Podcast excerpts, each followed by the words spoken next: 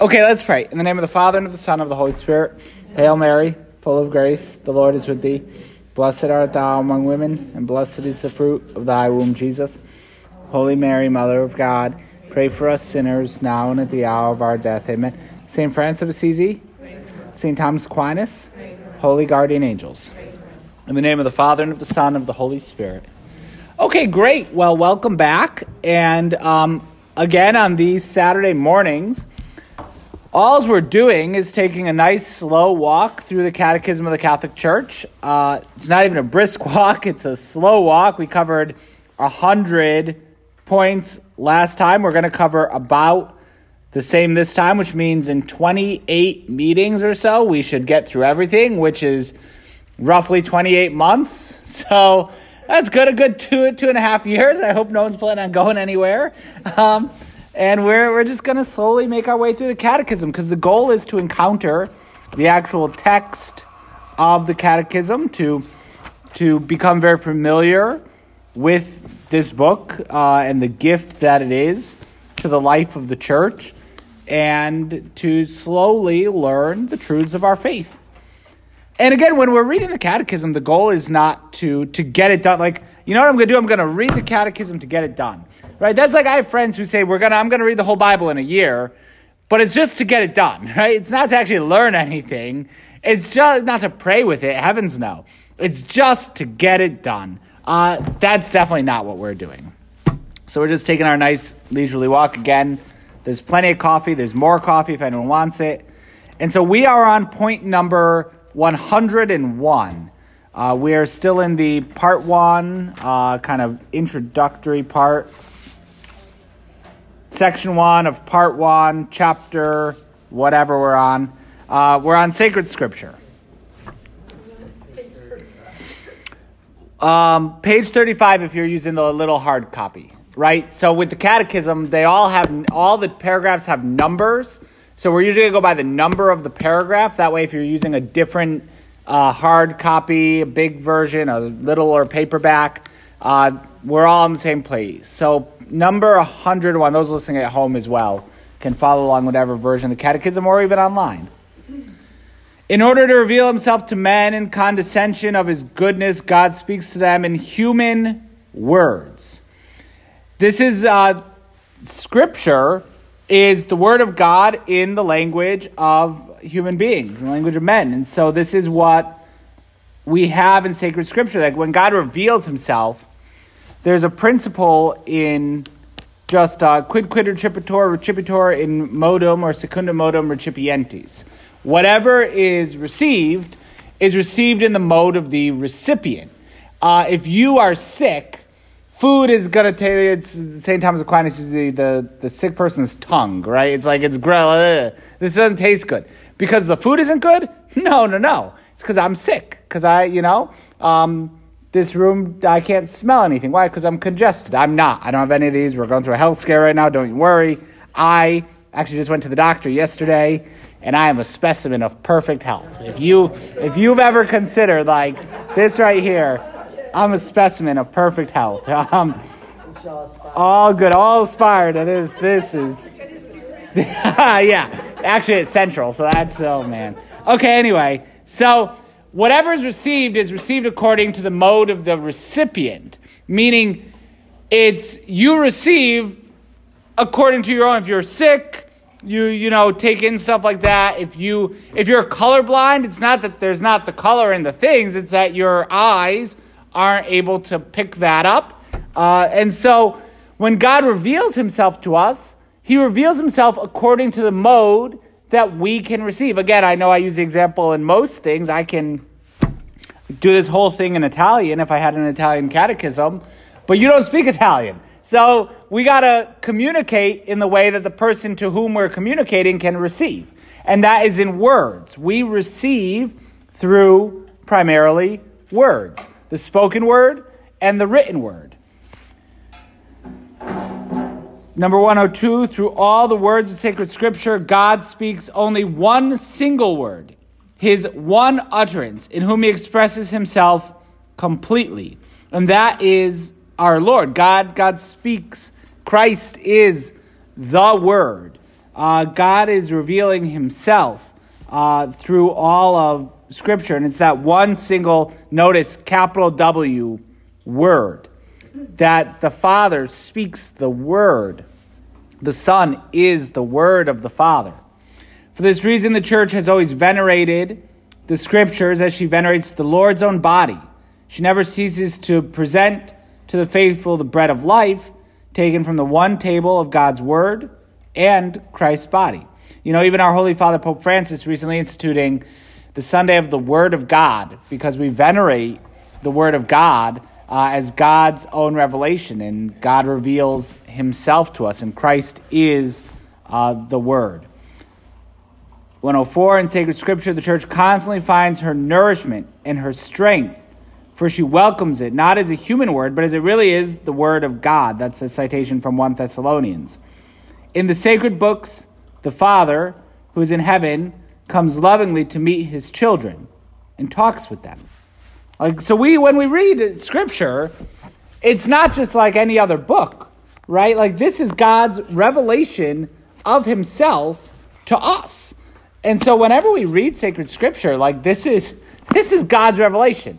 Uh, this is God revealing himself. Now there's all kinds of things we could get into, particularly about translations and whatever, but like the heart of it Scripture is God's revelation of Himself to us. And so it's not just any other book, it's to be venerated.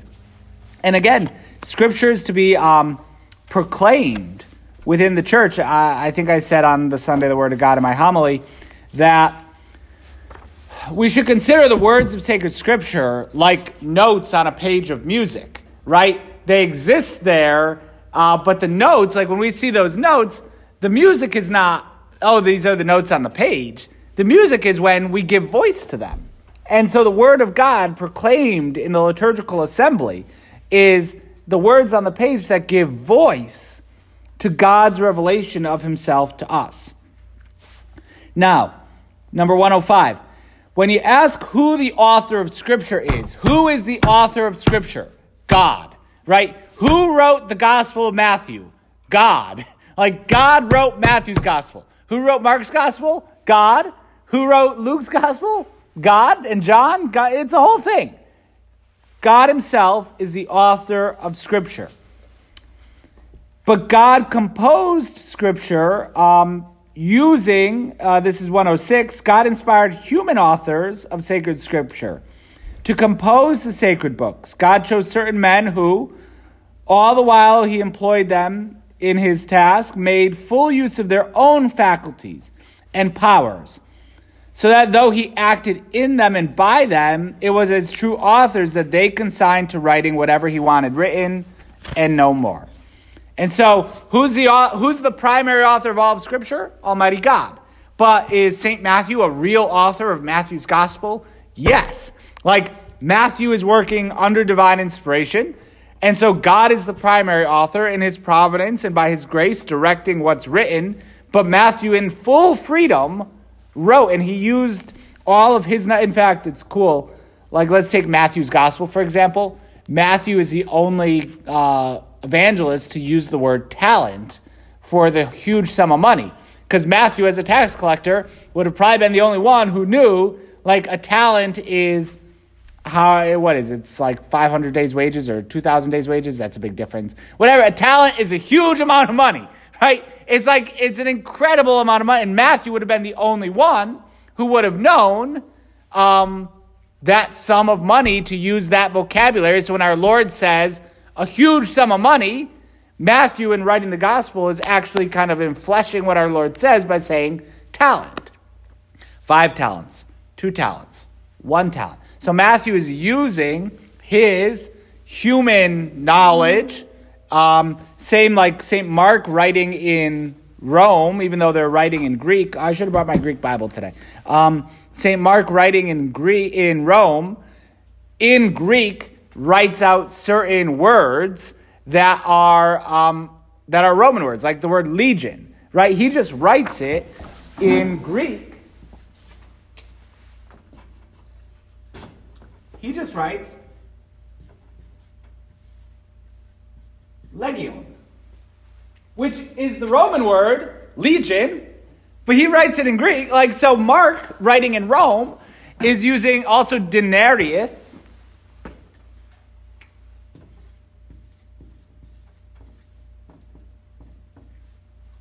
Denarius is also it's a Roman word. It means one day's wage. But that's that's Greek up there. It's all Greek to me.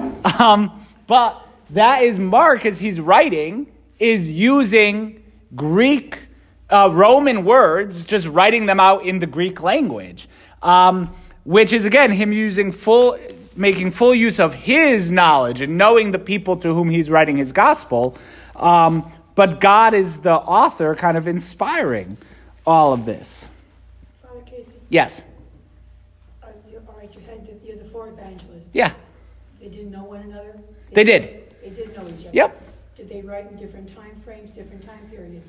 Who ultimately, in the end, compiled these things, compiled everything, put everything together to actually give us a Bible? Yes, that is where give us A catechism? we are getting there. Um, in the canon of scripture, number 120, Dottie, you're jumping ahead, 20 points.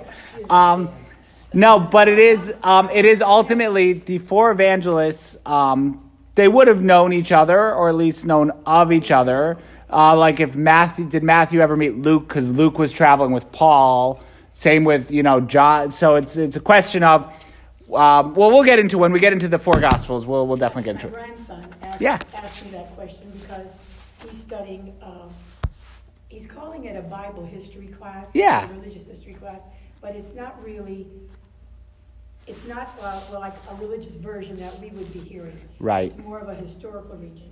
Uh, And, and that's, and he was asking me, and I'm thinking, all these years, I says, I don't know who put it together. Yeah, well, we will get to that. Basically, God did, but Yeah. No, it's it's through the church, but we will um yeah. We'll be there in about 10 points um or so. Um but yeah.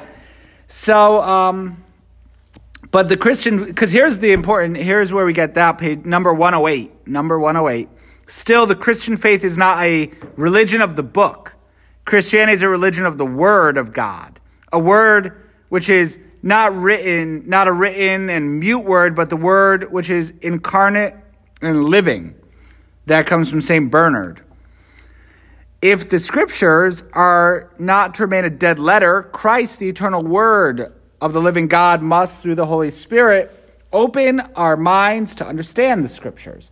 That scripture is always to be read uh, in the church. It's the book of the church. And the, the Holy Spirit is the ultimate interpreter of scripture. That's the title of the next little section there. In sacred scripture, God speaks to man in a human way. To interpret scripture correctly, the reader must be attentive to what the human authors truly wanted to affirm and what God wanted to reveal to us by their words. In order to discover the sacred author's intention, the reader must take into account the conditions of their time, culture, literary genres in use, modes of feeling, speaking, narrating the current. For the fact is that truth is differently presented and expressed in various types of historical writing, in prophetical and poetic texts, and in other forms of literary expression. So there is a reality that we need to pay attention to the genre of the genre. It's not everything's not written in the same genre to get apart to get across the same message, right? Like the Psalms are poetry. You can't go read the Psalms the way that you would just straight up read one of the gospel narratives. Even Matthew, Mark, and Luke are trying to present the story of Jesus in a different way than St. John is. So you can't read, that's why we call Matthew, Mark, and Luke the synoptic gospels. We're going to get to that in a second.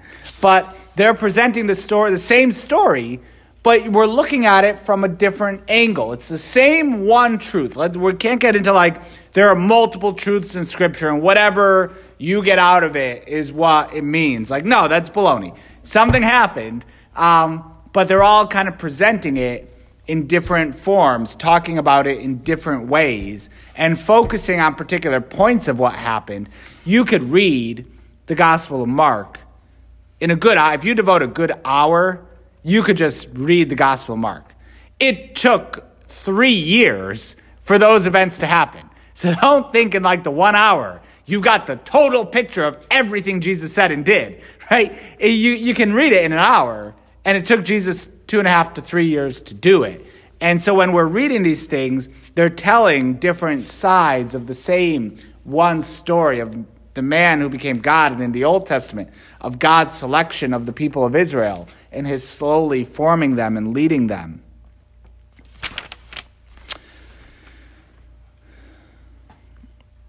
Um, we're just going to skip down to number. Um, well, we're just going to read quickly. The Vatican Council indicates three criteria for interpreting Scripture in accordance with the Spirit who inspired it. Number one, be especially attentive to the content and unity of the whole of Scripture.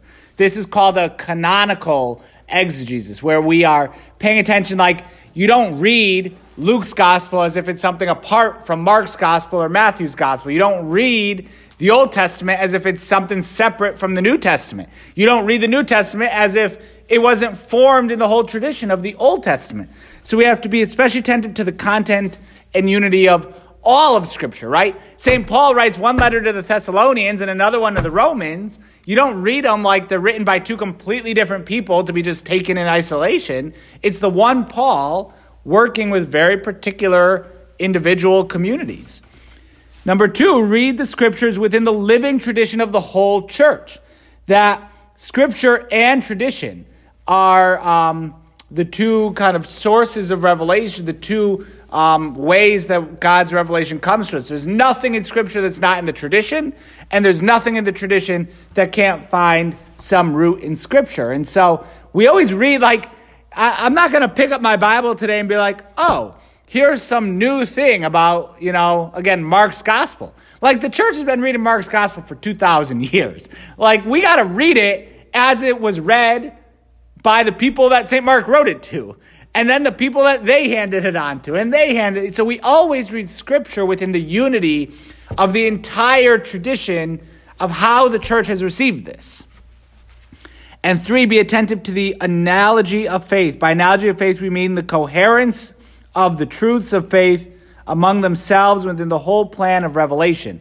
That it's the whole faith that's professed. That we got to be attentive to how does this fit with the um, with the faith that we believe, and how does all of Scripture tie into this one faith in the person of Jesus Christ. Now, uh, when we talk about the senses of Scripture, number 115, this is um, kind of cool. Uh, according to the ancient tradition, one can distinguish between two senses of Scripture. There's the literal sense of Scripture and the spiritual sense of Scripture, which is subdivided into the allegorical, moral, and anagogical. So the literal sense, like what, where Jesus literally walked from here to here, and he said these things, or something similar to it. And that's like the literal sense of, of what happened. The, the historical understanding or in like the Psalms, like what are they actually saying? So, like the Song of Songs or the Song of Solomon, uh, as many people as it's also called, is like it's a love poem. Um, uh, it's about two lovers, and it's very beautiful. But there, so that's the literal sense, like right. This is about two people in love. Um, but then there's a spiritual sense of this is about God and the human soul. This is my relationship with Almighty God, that God loves me in this way, and I ought to love God in this way. So there's the, the literal, but there's also the spiritual sense. In the spiritual sense, we have, we have three different breakdowns of the spiritual sense. The allegorical sense, we acquire more profound understanding of the events by recognizing their significance. So, for example, like the Red Sea, crossing through the Red Sea, the Israelites walk through the Red Sea. We read this every year, at the Easter Vigil where we focus on baptism. Because we pass through the waters out of slavery into the journey toward the promised land through the waters, not of the Red Sea, but of baptism. And so when we read the Old Testament in knowing the fullness of revelation in the New Testament and the life of the church, we see in that like, oh, yeah, like that is a, a foreshadowing of baptism. Same with the flood, which washed away all the sin. Like, well, our sins were washed away in the waters of baptism, right? So they're, they're way, the manna in the desert being a prefigurement of the Eucharist, that God is directly feeding his people. The way that he would feed us, not with, you know, little grains of bread or whatever it was, manna uh, coming down, uh, but he feeds us with his own body and blood. So the allegorical sense we see as we're reading scripture, particularly in the Old Testament, you can see a lot of these allegories that point to things that are full in the life of the church. The moral sense is that scripture teaches us what to do, right? Like we should learn in a real way how to act by our Lord telling us how to act, but also um, when we see how the apostles act and like the Acts of the Apostles. Okay, like I can learn some of what to do in Scripture. I could also learn what not to do, right? Moral doesn't just mean do everything you see in the Bible, right? Sometimes, like, don't do that, right? David doesn't go out on campaign, so he's abandoning his duties. He's taking the day off from work um, or the season off from work. And then he takes a nap, and then he gets up and walks on the rooftop and sees Bathsheba over on the other roof. It's like, you know what? Maybe we shouldn't abandon our duties and take naps in the middle of the day. That moral sense. Don't do that. And then when he sins, he tries to cover it up. So maybe when we do something wrong, we should right away admit our guilt and not just try to cover it up and make it worse. Okay, moral sense. And then the anagogical sense, we can review the realities and events in terms of their eternal significance, leading us toward our true homeland. Thus, the church on earth is a sign of the heavenly Jerusalem right? So the anagogical sense is that all of this is fulfilled one day in the new heaven and the new earth. And so when we read scripture, every time we hear about like the church in the or um, Israel and the city of David and Jerusalem in the Psalms, we can pray those same Psalms in the anagogical sense, praying for the new Jerusalem, which is ultimately going to be the kingdom of heaven um, in all of its glory uh, when our Lord comes again. And so we really can pray with these different senses of Scripture. Okay. We are making great progress. Um, perfect. The canon of Scripture, Dottie, here we go. It was by the apostolic tradition that the church discerned which writings are to be included in the list of the sacred books. So, Scripture is the book of the church, right? And we have manuscripts and papyri, we have collections, codices, codices they're called, of like the compiled works of Scripture. Uh, so the Catechism right here in number 120 goes through all the books that should be in your Bible. If you have a Bible that doesn't have these, you got a problem, right? Um, sometimes they have different names, so you got to be sure to pay attention there. But these are the books 46 books of the Old Testament, 27 of the New the canon of Scripture is set by the church. Uh, that the church has the authority to determine, uh, and there's actually there's a school of theology. It was the Spanish, the Jesuits in Spain, in the time, like right in the 1950s, that talked about it was the apostles who had the authority to to reveal. You know, they were transmitters of God's revelation, right? So the apostles, Matthew, um, Mark was writing on behalf of St. Peter, but he himself is an evangelist in his own right. Luke is writing uh, on behalf of St. Paul, but again, he himself is an evangelist in his own right. And then St. John, the apostle, they had the authority to like write the script, like they, they wrote scripture um, from scratch, uh, from what they saw from our Lord and what they gathered from others in the community. But like they wrote down the inspired word of God, they were inspired directly. But also, there's a school of theology which says that the apostles also had the ability to say, this was inspired, this was not. Right? So, like, we know that St. Paul wrote letters that are not in the Bible, they're not inspired. Um, they were the inspired letters of Paul are what are in the scriptures. So if someone it comes up because there's always archaeological stuff that's gonna prove us all wrong, right? If someone's like, oh, we found the third letter of St. Paul to the Corinthians. Like, we know he wrote other letters to the Corinthians. He says he wrote other letters to the Corinthians. We're not foolish saying that we've lost a book of the Bible. This is what was inspired. And the apostles had the authority to say, this was inspired. This was so like um, Bartholomew could have been a guy who said, Oh, yeah, you have this letter from Paul? that's inspired. Like, you know, by God's grace, they would be able to tell and discern which works were actually inspired or not. That's a school of thought. Another school is that the church, in her authority, particularly the church in Rome and the successor of St. Peter had the ability to, um, they, this is inspired, that it's the authoritative teaching on the church. Because, like, where in the Bible does it get, this is the problem with sola scriptura. If the Bible is your only thing, like this is a lot of Protestant denominations, it's just the Bible, the Bible alone. We don't need a church. Well, who decides what's in the Bible? like, who decided what's in the Bible? The Bible doesn't have a list. Like, our Bibles all have tables of contents. That wasn't in the early Bibles. So, who decides what's in the Bible? Um, and so, the church is the living authority, which the Bible is the book of the church. And the church gets to say, this is the Bible. These are the written, inspired scriptures. Now, what you need to know is inspiration ended, or revelation ended, rather. Revelation ended with the death of the last apostle, right? What that means is I can't write something, or, or take, no, forget about me.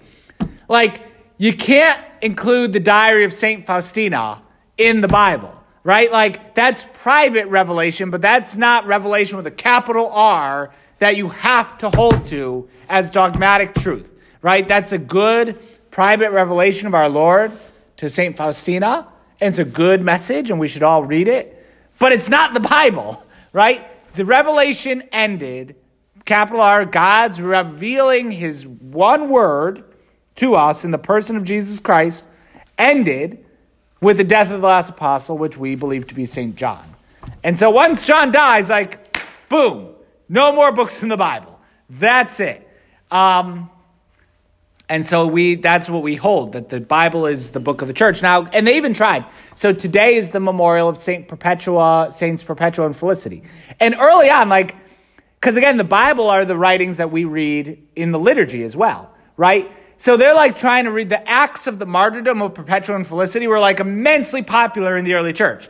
And they're like, oh, these must be inspired. Like, right? We should be, certain communities are like, let's read this at Mass because this is inspired. And the church, and particularly the church in Rome, had to be like, no, you're not allowed to do that. Or even probably the closest one we have, the letter of St. Clement of Rome. Um, Clement writing to the Corinthians. Clement is, remember, if you want to know the early popes, it's Peter and then it's Linus um, Cletus. Linus Cletus, Clement Sixtus, right? So Clement is right there. Uh, he's the third successor of St. Peter. So he, we actually believe he was writing in the late 90s. So we're still within the first hundred years. His letter uh, to the Corinthians, his, like St. Paul to the Corinthians, Clement to the Corinthians, not in the Bible. It's not supposed, it's a good writing that shows the life of the church, but it's not inspired scripture. The church has the authority to determine what's in the Bible to determine the canonicity of Scripture. Now, you get into a little bit of trouble with regard to the Jewish Scriptures because the church even has authority. The church is the new Israel. We have authority. It's the one revelation of God.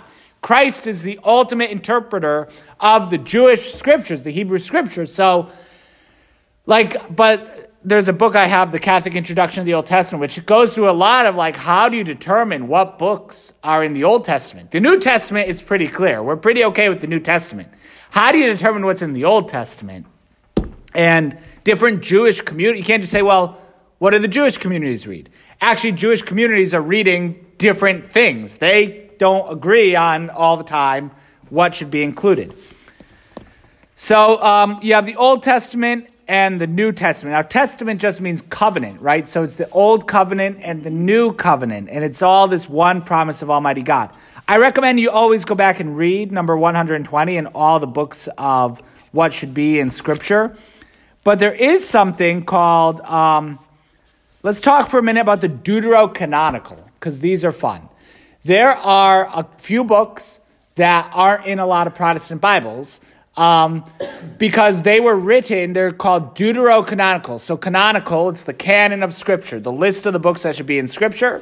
But these are the um, they're the Deutero. They're the ones that are like, yeah, everyone agrees these are not the same weight almost. They're the same weight, the same revealed scripture, but they're a little less secure. Uh, and you'll find them not in a lot of Protestant Bibles. Does anyone have a Protestant Bible here? No? Cool. Well, yeah, so I'm going to give you a little mnemonic device. so you can know what they are. It's why should Judith buy a taco and two mushrooms? Okay? Remember that. Why should Judith buy a taco and two mushrooms? Wisdom, Sirach, Judith, stays the same. Baruch, I was about to write buy. Baruch, Tobit, and Maccabees, one and two Maccabees. These are called the Deuterocanonical. They were written in Greek. They weren't written in Hebrew. Um, and so this is a big thing. If you say, well, the Hebrew scriptures are written in Hebrew, these aren't written in Hebrew. uh, I think there's also parts of the book of Esther and Daniel are the other ones that were only available in Greek, right? Certain sections of them. So those are the ones that you'll find if you like pick up a Bible at Barnes and Noble. Most Protestant Bibles don't have this in there, and so like look for the Book of Wisdom or Ecclesiastes. Or Maccabees is the very easy one to look for because that doesn't have a different name. If your Bible doesn't have Maccabees, it's not a Catholic Bible, right? Uh, the church sets the canon of Scripture. Uh, but those, the reason why they're special is because they were written only in Greek, right? So they're included in the what's called the Septuagint, which is the Greek translation of the Hebrew Scriptures. Um, that's uh, sometimes. I'm sorry, we're getting very intense here. You'll see the Septuagint referred to sometimes as the LXX, which just means 70.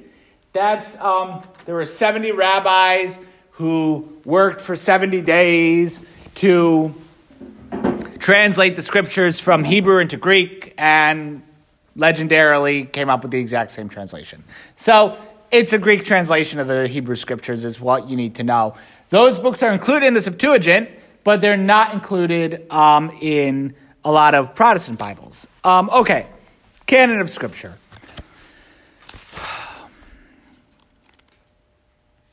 Yeah, and then um, the four Gospels Matthew, Mark, Luke, and John. Again, um, Matthew, Mark, and Luke are called the Synoptic Gospels. I think this is good that we're spending a little bit more time going through what, what's in the Bible and what's in Scripture. Um, Matthew, Mark, and Luke are called the Synoptic Gospels.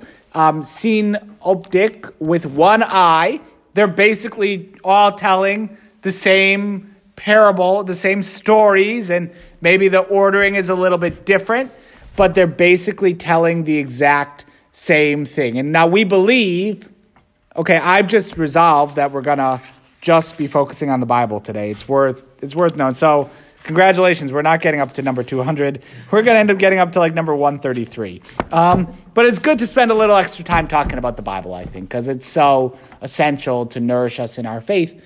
And um, if we want to be able to, as we go through the catechism, continue to reference the Bible, we should know what we're talking about, right? So, as I said, um, the Gospels of Matthew, Mark, Luke, and John. Um, Matthew, Mark, and Luke called the Synoptic Gospels. Now, it's actually believed by a lot of people that uh, Matthew, that Mark wrote his Gospel first, although we have testimony from Eusebius of Caesarea, who was an early church historian, that Matthew wrote his gospel first in Hebrew and then translated it himself into Greek. Right? So, so important to know the whole New Testament is written in Greek. If you want to, like, what is the official language of the New Testament? It's Greek. If you want to argue about, like, what does a word say? Well, what does it say in Greek first? Because don't like our translate this Revised Standard Version Second Catholic Edition translation is a good translation. It's actually though a translation of the Vulgate, not of the Greek. And uh, so this is a translation. It was Greek into Latin and the Latin into English, right? So you're already two steps removed. Whereas the Jerusalem Bible was a translation from Greek into French. Now, unfortunately, then what they did is they translated it from French into English. So that doesn't help us too much either. Um, but the Greek is the official language of Scripture, right? Um, Greek is what the apostles wrote, so that was what was inspired, right? In arche hein hologos is the beginning of John's gospel. In arche, in the beginning, hein was hologos, the word. Uh, and but the the inspired text is not in the beginning was the word, rather it's in arche hein hologos. Uh, that is, it's the Greek that was actually inspired. Okay, so uh, Matthew, though, is believed to maybe have written a gospel in Hebrew and then translated it himself into Greek. Um, Mark is, and Matthew, okay, so we believe Matthew is the tax collector, right? Matthew is the apostle, the tax collector. And like I said, Matthew uses uh, certain monetary terms that probably he would have been the only one to have been in contact with that amount of money, like talent, talenta in Greek. And as well, um, Matthew's gospel is really divided. If you want to look at how we divide Matthew's gospel, Matthew's gospel is divided by the five big discourses of Jesus, right? So, Jesus, five different times in Matthew's gospel. What's the biggest one that we all know? The Sermon on the Mount. Uh, Matthew's gospel is the one that has the Sermon on the Mount, and it's chapters 5, 6, and 7 of Matthew's gospel. And each of these discourses of our Lord end with when Jesus finished all these sayings, right? Um, and when Jesus finished these sayings, or, you know, after his discourse then to the apostles, it's when Jesus finished instructing. Then it's after the parables. It's when Jesus finished all these parables. Um, so, and when Jesus finished these parables, right? So each one has a, there's a common repetition because when you read the original Greek manuscript, didn't have chapters, didn't have verses, didn't have these little cool title things. Um, it didn't have bold, italics, and in a lot of cases, even punctuation. So there had to be ways to distinguish like a break. And so that's where we have certain repetitions that are um, present. And so that is in Matthew's Gospels when Jesus finished, boom, right? So you have an infancy narrative, a passion story, and then the middle part is divided by these five great kind of sermons or discourses of our Lord, or instructions or parables. Um, that's Matthew's gospel. Mark's gospel is uh, by far the, the shortest and it's the easiest to read. Mark um, is believed to have been Peter's um, scribe, right? So Peter probably would have been illiterate. Peter himself probably would not have been able to, to read or write. He is in the Acts of the Apostles referred to as an illiterate man. Um, Mark would have been his scribe. And so Mark would have, as Peter is saying things, Mark is writing them down for him. And Mark, though, is not really good at Greek. But Greek is kind of like what English is today, where if you want something to be understood internationally, it's the lingua franca, because it used to be French. It's like if you want something to be understood internationally, today, English is the language that you use for that. In this time, it was Greek. Everyone, Greek was like the second language of everyone. And so Mark is writing the gospel in Greek, but he's not that good at Greek. And so his words usually pretty small. It's kind of abrupt. And so when you read it in um, in English, even it's like, and then Jesus went here, and then he did this, and then immediately this happened. But Jesus said this, and then this, and then he left the synagogue and he went into Peter's house. Peter's mother in law had a fever. Jesus lifted her up. The fever left. She waited on them, right? It's not like a nice discourse. He's just boom, boom, boom.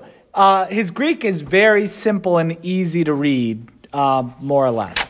So you have, um, and it's believed though that he's writing in Rome and that he's writing what St. Peter told him.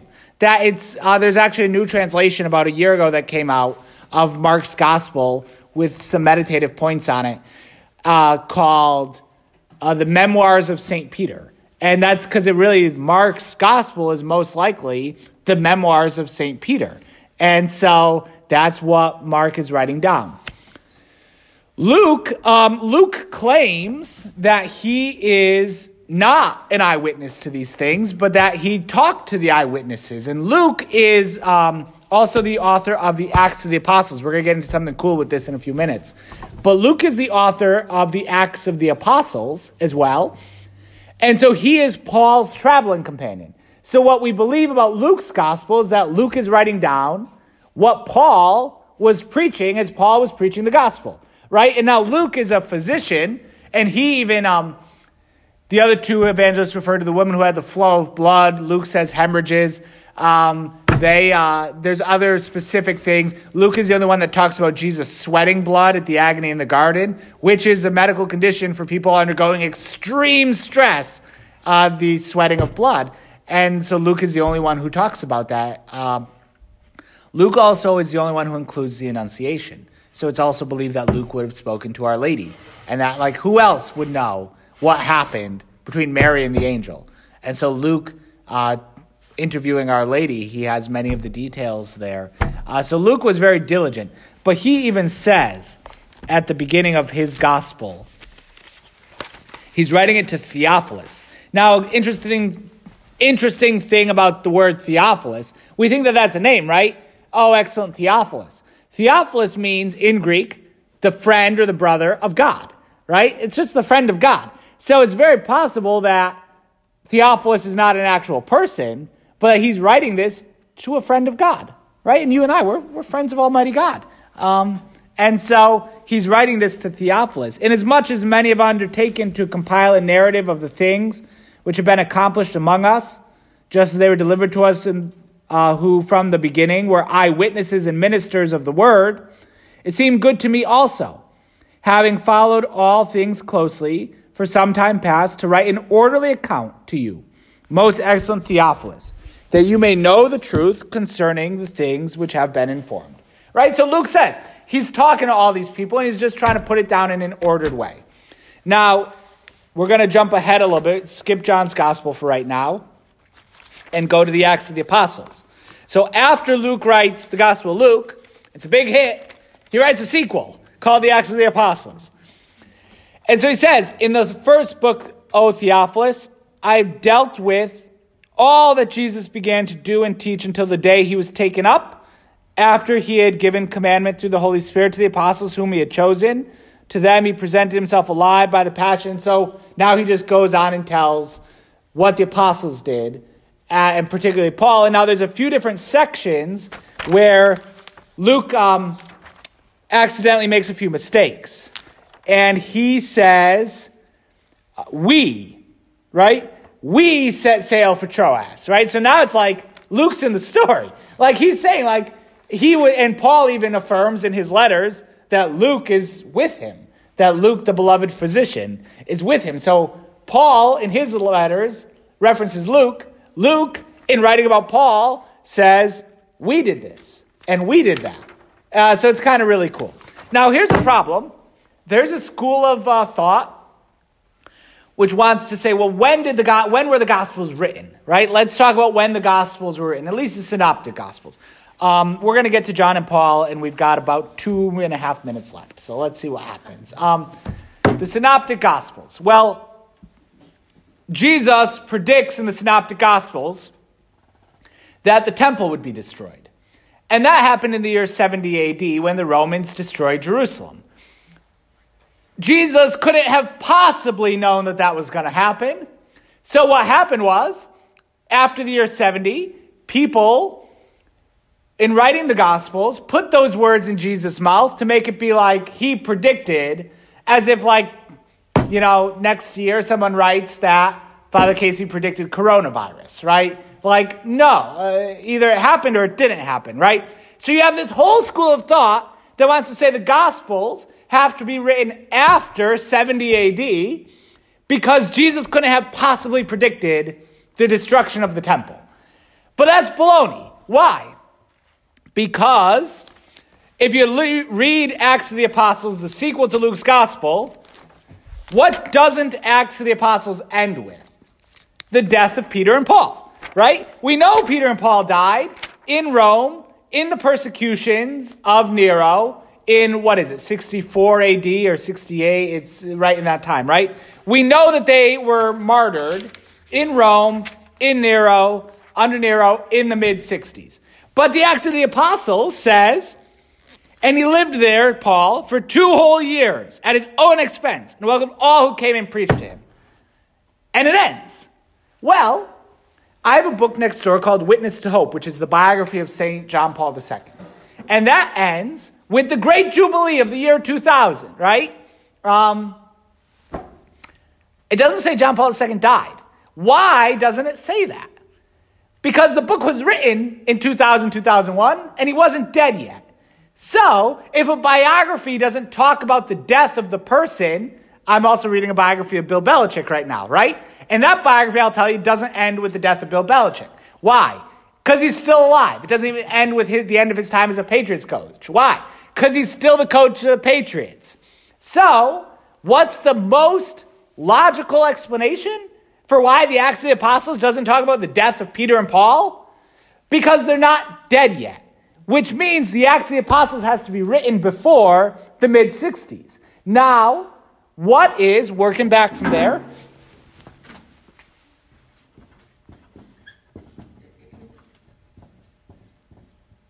what do we know has to be written before Acts of the Apostles? The Gospel of Luke, because it's the sequel. So Luke has to come before Acts. Now, is Luke the first thing written, even by his own account?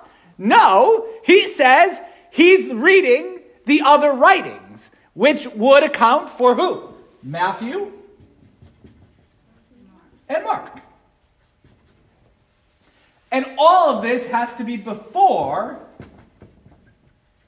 the mid 60s. So now, if Jesus is put to death around the year 33, Within 25 years, we've got Matthew, Mark, Luke, and Acts of the Apostles. Not only that, we have the, the epistles of St. Paul that we'll get into in just one second. And that is all within 25 years. Can anybody here remember what happened in 1995? Roughly? Can you roughly remember 1990? Really? No one? Does anyone remember 1990? We had a presidential election in 1993. Who got elected in 93? No, no one, really? You're all killing me. Bill Clinton. Come on. I was, I was what, um, seven years old? I Bill Clinton got elected, right? I'm sure if we tried really hard, we could remember um, big things, right? 25 years is not that long of a time, right? 1995, 25 years ago. It's not that long of a time. Columbine. Columbine. Uh, was that 90? Was that 95? 94. 94. Okay. I mean, look, September 11th, 2001. Who doesn't remember that, right? That's 19 years ago. Any of these gospels could have been written within that amount of time, right? It's not that long ago to talk about what happened. Um, and they had much better memories than we did. Okay. A few, a final point. Yeah, especially than those of us in this room. Okay. Okay, so that's where we get the dating of some of those. Now we know that Paul is writing letters and he's writing them as he's traveling with Luke in things that are happening in the Acts of the Apostles. We, the first letter, uh, the first thing written of the New Testament, we believe to be the first letter to the Thessalonians, is the oldest of the writings there. Um, but then Paul's, most of Paul's letters are written again within that time before Paul gets to Rome in the mid 60s at the end of the Acts of the Apostles. Just a final point on the um, New Testament is John, the John the Apostle. Now, John could have been as young as uh, 14 or 15 in the year 33, which means that when he was following our Lord, he, he could have been, he was probably pretty young, uh, definitely probably under 18. And so John can live another 60 years, right? So John can live into the 90s which is what it's believed that John wrote uh, his letters. He wrote the book of Revelation.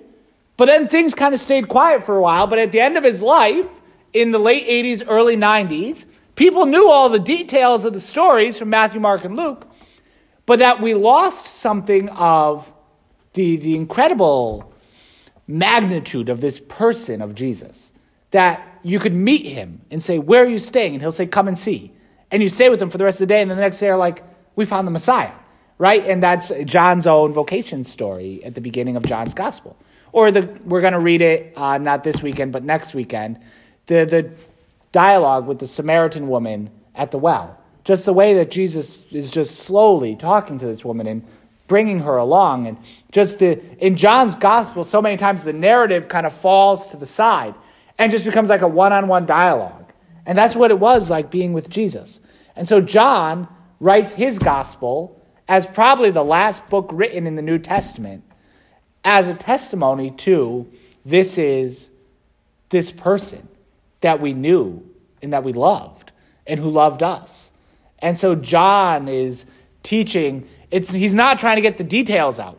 Other people get the details. You read John's gospel, you're like, you wouldn't think Jesus did all that much, besides a few miracles and a few trips to Jerusalem. He's not trying to get that.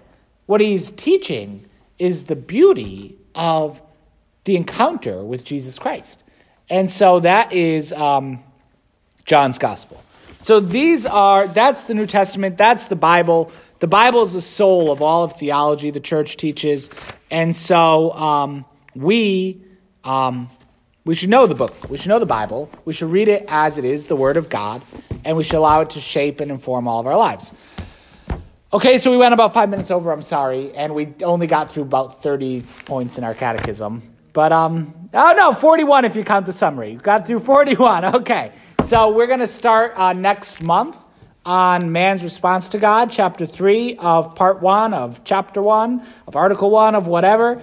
Um, and so that's number 142. And then we'll talk about faith and the creeds and a little bit about believing in one God. All right, let's conclude with a prayer.